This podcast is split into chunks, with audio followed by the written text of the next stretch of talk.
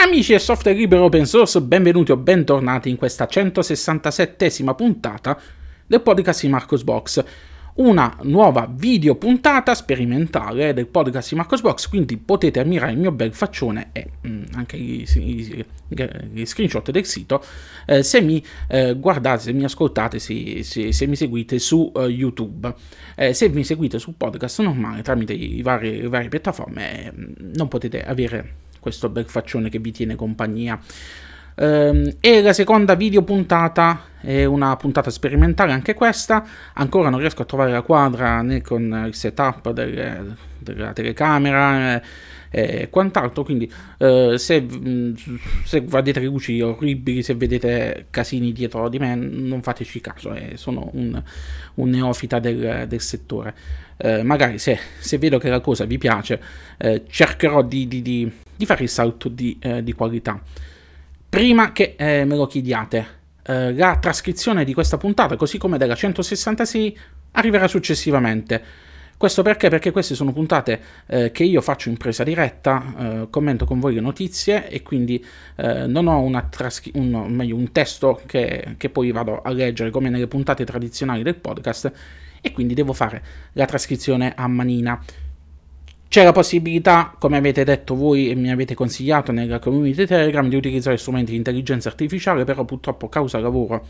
e in tra- mm, casini vari che mi sono successi negli ultimi mesi, ancora non mi riesco a metterli a, a applicarmi per cercare di, di, capire come poter utilizzare questi strumenti per avere una eh, trascrizione di quello che dico anche delle puntate vecchie del, del podcast. E ho visto, tra parentesi, poi da alcuni, da alcuni tentativi che ho fatto che poi non prende nemmeno bene, eh, non riesce nemmeno tanto bene i vari strumenti, non riesco nemmeno tanto bene a capire quello che dico perché, non lo so, c'ho, c'ho la pronuncia di merda, sì lo so, faccio, faccio, faccio pietà. Spesso non mi capisce Alexa, non mi capiscono manco le persone che mi stanno accanto. Comunque, chiudiamo questa parentesi e vi ripeto, arriverà a breve la trascrizione apriamo la puntata e apriamo la puntata con una, una recensione di eh, Black Codec che per la prima volta inizia a scrivere sul blog. Chi è Black Codec? È un lettore di Marcos Box che fa parte della community Telegram che ha deciso di eh, gentilmente donarmi un suo articolo eh, per le pagine del blog ed è una recensione di Q4S, o meglio di Q, oh, meglio, meglio, eh, o meglio, come la chiamo io in italiano, eh, Q4S che è una distribuzione un po' particolare, è una derivata di Debian che utilizza come desktop environment Trinity Desktop Environment. Trinity Desktop Environment che cos'è? È un fork, come potete leggere qui, di KDE 3.5, quindi robetta eh, leggermente antica per, per voi che eh, seguite il pinguino da, da, tanto tempo. Ed è un desktop environment che a molti di voi farà, farà scendere la lacrimuccia, tanti bei ricordi. Moltissimi di voi so che hanno iniziato a seguire Linux eh, in quel frangente, in quell'epoca quando era eh, stata rilasciato eh, le prime versioni di, di, eh, di KDE 3.5. Ehm, è una distribuzione però interessante, è solida grazie al fatto di essere basata su Debian, ha un desktop environment che è old stable, come si dice in questi casi, e ha anche una serie di eh, chicche software che potete ammirare nel, nella recensione pubblicata da Black Codec, come per esempio un software center che vi consente di installare rapidamente le applicazioni più comuni. Abbiamo anche ehm, la possibilità di, di, ehm, di installare programmi con un'interfaccia che ricorda spudoratamente quella di Windows XP perché eh, la particolarità di questa distribuzione è quella di avere anche un aspetto che è tutto quasi, quasi completamente diciamo, simile al caro vecchio aspetto di Windows XP. Quindi, come potete vedere qui, eh, il tema è. No, aspetta, ho, sbagliato, ho cliccato sulla immaginetta sbagliata. Si è buggato il sito. Vabbè, lo vedete qui. Ed è, ed è il menu start di, di Windows XP. Quindi è, è un doppio marcord sia per gli amanti di, eh, di Linux che per eh, di, di, di, KDE, delle prime versioni di KDE, che per gli amanti di, eh, di Windows XP, l'ultimo sistema operativo buono di casa Microsoft, come dicono eh, molti di voi. Um, andatevi a leggere la sua, la sua video, eh, scusate, la sua recensione. Eh, ci sono diversi spunti interessanti. E, uh, è un, una distribuzione che non ho mai preso in considerazione, non ho mai provato, manco io in macchina virtuale, che di solito provo la schifezza della schifezza. Io praticamente provo qualsiasi desktop vario, qualsiasi distribuzione che mi capita sotto mano. Questa però non l'avevo mai, eh, non l'avevo mai considerata. E grazie ancora a uh, Black Codec che spero di ospitare prossimamente anche altri, con altri articoli sulle pagine del blog. E eh, restando in tema di, eh, di, articoli non scritti dal sottoscritto, c'è anche un nuovo eh, articolo, una nuova guida di Luca. Luca lo conoscete, eh, scrive ormai da diverso tempo per le pagine del blog e eh, in questa puntata non ha fatto una recensione, ma ha fatto una guida un po' di nicchia, un po' particolare eh, dal titolo Dove è finito lo spazio sul disco, eh, che va a analizzare alcuni casi specifici in cui non riusciamo a scrivere sul disco perché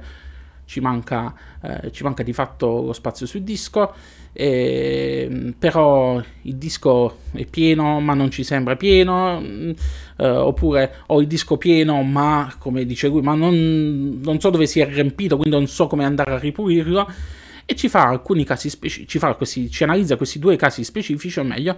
e, e ci spiega come, come, riuscire a individuare il problema e andare a ripulire il nostro disco. Andate a leggere la guida, è di nicchia, è una cosa che agli utenti desktop non capita, non capita mai. Eh, diciamo che questa è una cosa più eh, per quanto riguarda eh, chi gestisce, ehm, gestisce server con Linux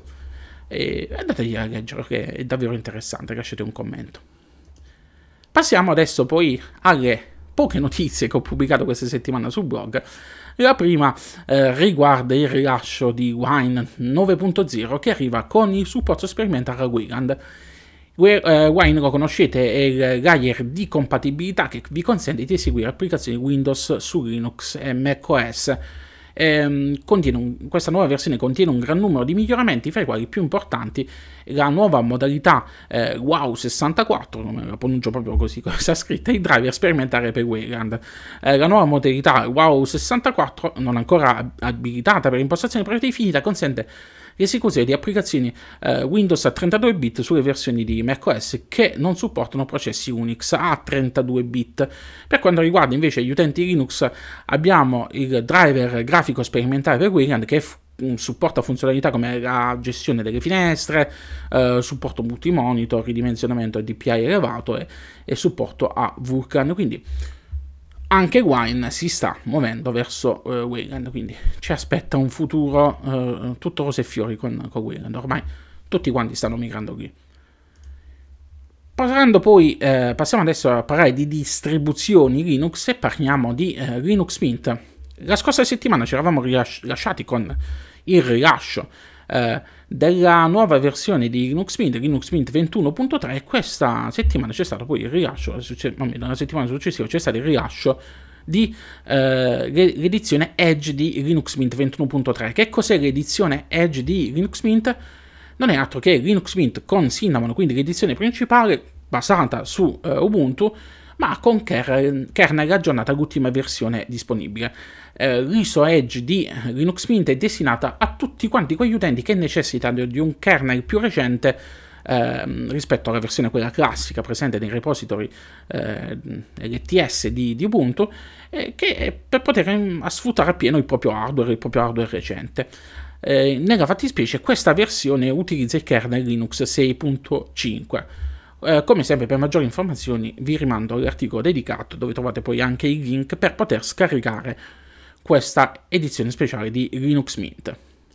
Infine, eh, chiudiamo questa puntata con due notizie riguardanti Firefox. La prima è il rilascio di Firefox 122 che eh, a gran sorpresa ha, ha, ha, introdotto un pacchetto ufficiale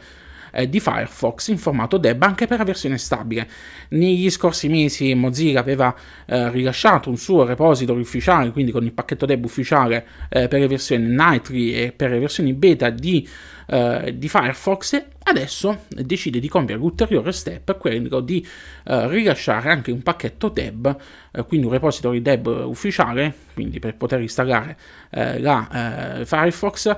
sui sistemi operativi, quindi Debian, Ubuntu e tutti i loro derivati, in maniera semplice, in maniera rapida.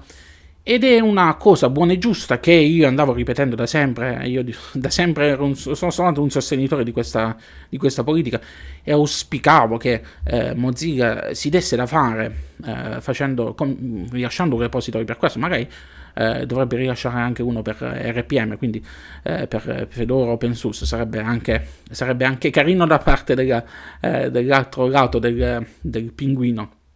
eh, fare una cosa del genere eh, dicevo, eh, auspicavo da tempo una cosa del genere perché eh, Chrome, eh, Vivaldi, ehm, eh, come si chiama, Brave, Edge, la controparte offriva già da anni un repository ufficiale dedicato al proprio browser. qual è il senso di avere un repository ufficiale per installare il browser? Quello di poter avere eh, sempre l'ultima versione di eh, Firefox sempre aggiornata rapidamente al giorno zero quando viene rilasciata con tutte quante le patch di sicurezza, eh, le minor release e quant'altro, senza dover aspettare i manutentori delle distro che si decidono di mettersi lì a compilare. Ed è anche per me, secondo me, una cosa buona per loro perché eh, così facendo gli sviluppatori di Firefox avranno, eh, diciamo così, meno rogne eh, per quanto riguarda la segnalazione di bug, perché che ne so, per, dirvi per dirvene una, eh, c'è il pacchetto di, di, Firefox eh, che viene rilasciato da Debian che magari può essere afflitto da qualche eh, regressione dovuta a qualche errore di compilazione o qualche cosa mal interpretata dai maintainer di, di Debian. Eh, di Ubuntu non succede più perché Ubuntu ormai si è data agli snap, eh, però in passato poteva succedere con le patch di, che Canonical applicava al pacchetto di Firefox in passato. Eh, e quindi adesso gli sviluppatori diciamo di Firefox a mio avviso possono avere un po' più eh, meno tempo da dedicarsi a, a trovare i bug quelli eh, specifici e do, non dovuti al pacchetto di Firefox è una cosa che dovevano fare da tempo, finalmente si sono decisi a farla. E si sono decisi in un momento particolarissimo a farla perché eh, cioè, ricordo a tutti quanti che oramai abbiamo lo snap ufficiale di, di, di, Firefox, abbiamo il Flatpak ufficiale di Firefox, quindi eh, questa è una cosa che a mio avviso avrebbero dovuto fare anni fa quando eh, anche che ne so, Ubuntu che la, la distribuzione più famosa utilizzava il pacchetto eh, deb di, di, Firefox. Comunque, ma meglio tardi che mai. E dicevo, quindi è una, una, release molto importante per noi utenti Linux. Ci sono poi anche eh, miglioramenti per quanto riguarda la traduzione delle pagine con Firefox Translator o Translator, aspetta, non mi ricordo mai come cavolo si chiama, Translator, Translator, vabbè, eh, eh, da qua giustamente non lo posso vedere. Dicevo Firefox Translator Translator, eh, miglioramenti per la compatibilità dei standard Unicode e il supporto delle lingue asiatiche, miglioramenti anche per gli utenti eh, Mac eh, con ehm, il supporto per eh, l'utilizzo delle chiavi di accesso memorizzate e porto chiavi iCloud su macOS, quindi cose buone anche per gli utenti Apple. E eh, ovviamente eh, mh, vi dicevo del pacchetto deb ufficiale e mh, ho subito rilasciato una guida che vi spiega come utilizzare il pacchetto deb ufficiale di Firefox su Ubuntu, Debian, Linux Mint e quant'altro. In questo caso io lo sto utilizzando su eh, KDNeo nel pacchetto deb ufficiale perché eh, subito sono andato a installarlo perché mh, KDNeo non utilizzava eh, come eh, pacchetto di Firefox, quello presente all'interno del PPA, quello Mozilla Team, eh, che, che, è un PPA di terze parti, semi-ufficiale, diciamo così, di, di, di Canonical, che però eh, è appunto un, è una cosa semi-ufficiale, non era, non era ufficiale. Eh, ho deciso quindi subito di andarci a mettere questo eh, repository eh, di, eh, di, Mozilla ufficiale, quindi subito ho deciso di, di, di sperimentarlo con voi. E devo dirvi che eh, gira, che è una bellezza, eh, perché ci sono alcuni miglioramenti che vengono compiuti da parte dei manutentori di Mozilla, quindi abbiamo prestazioni migliori eh, perché grazie a delle ottimizzazioni che vengono fatte eh, basate sul comparatore realizzate dal team di eh, sviluppo di Firefox e quindi effettivamente questa versione ufficiale e, mm, offre dei miglioramenti nelle prestazioni di, di, Firefox. Gira meglio qui che su Windows. Eh, diciamo così, su Windows ho notato che ultimamente Firefox ogni tanto tende ad allargarsi nel consumo di RAM. Ma devo capire bene se è colpa di qualche estensione che ho installato, anche se sono pochissime estensioni che ho installato. Eh, vabbè, questa è un'altra, un'altra, storia. Comunque, andatevi a leggere nel caso eh, siete interessati a installare eh, Firefox in formato DEB dal DEB ufficiale. Eh, andate a leggere le pagine di Marcosbox dove trovate la guida che vi spiega come eh, installare i repository e come pinnare, eh, dare priorità al pacchetto di, di Mozilla in modo tale da indicare al sistema di utilizzare quel repository anziché quello eh, di sistema. È una cosa che vale per Debian, è una cosa che vale per, eh, per Ubuntu, è una cosa che vale anche per Linux Mint, che Linux Mint, non so se ve lo ricordate, anche in quel caso abbiamo una partnership tra eh, Linux Mint e Mozilla, ne ho parlato diverso tempo fa per il pacchetto di Firefox. Eh, con questa possiamo utilizzare direttamente quello all'origine, quindi vi consiglio di andare a mettere, credo, eh, ipotizzo che molto probabilmente eh, ehm, nel, nell'immediato futuro, nella prossima versione di Linux Mint, eh, con, con, conoscendo quelli di Linux Mint che cercano di avere meno sbatti possibili, immagino che daranno direttamente come eh, repository questo qui di Mozilla per, per installare Firefox, quindi lo integreranno all'interno del sistema e spero vivamente che lo facciano. E vabbè, con questa ultima notizia si conclude qui questa brevissima video puntata del podcast di Marcos Box. Come sempre, vi invito a seguirmi sui social, mi trovate su Facebook, su X, su YouTube, sulle principali piattaforme di podcasting, mi trovate su Mastodon, mi trovate su Telegram con la, eh, il feed, diciamo quello che può essere considerato un feed, di, feed RSS di, del blog, quindi canale eh, ufficiale di Marcos Box su Telegram dove pubblico le notizie, la community, community Telegram de- collegata alla, al canale Telegram eh, nella quale si può parlare di praticamente tutto, non si parla soltanto di Linux e infine trovate un canale Telegram dedicato alle offerte Amazon che potete utilizzare per supportare il blog perché acquistando da uno dei link eh, referral eh, una piccola percentuale arriverà nelle mie tasche eh, grazie alla partnership con Amazon. Vi ricordo anche che potete supportarmi acquistando direttamente dal link che trovate su, su homepage. Vi ho messo un simpatico pinguino con un'immagine generata tramite intelligenza artificiale. Eh, oppure utilizzare direttamente il codice MarcosBox-21 su Amazon se sapete come farlo, se sapete come mettere manualmente il referral. Infine vi ricordo che potete supportarmi anche acquistando, rinnovando la vostra VPN su NordVPN, magari vi lascio il link in descrizione, oppure lo trovate sulle pagine del blog. Ho detto tutto, lunga vita e prosperità, ci riascoltiamo, ci rivediamo eh, la prossima puntata, che sarà spero la prossima settimana, se ci sono abbastanza notizie, e ciao ciao!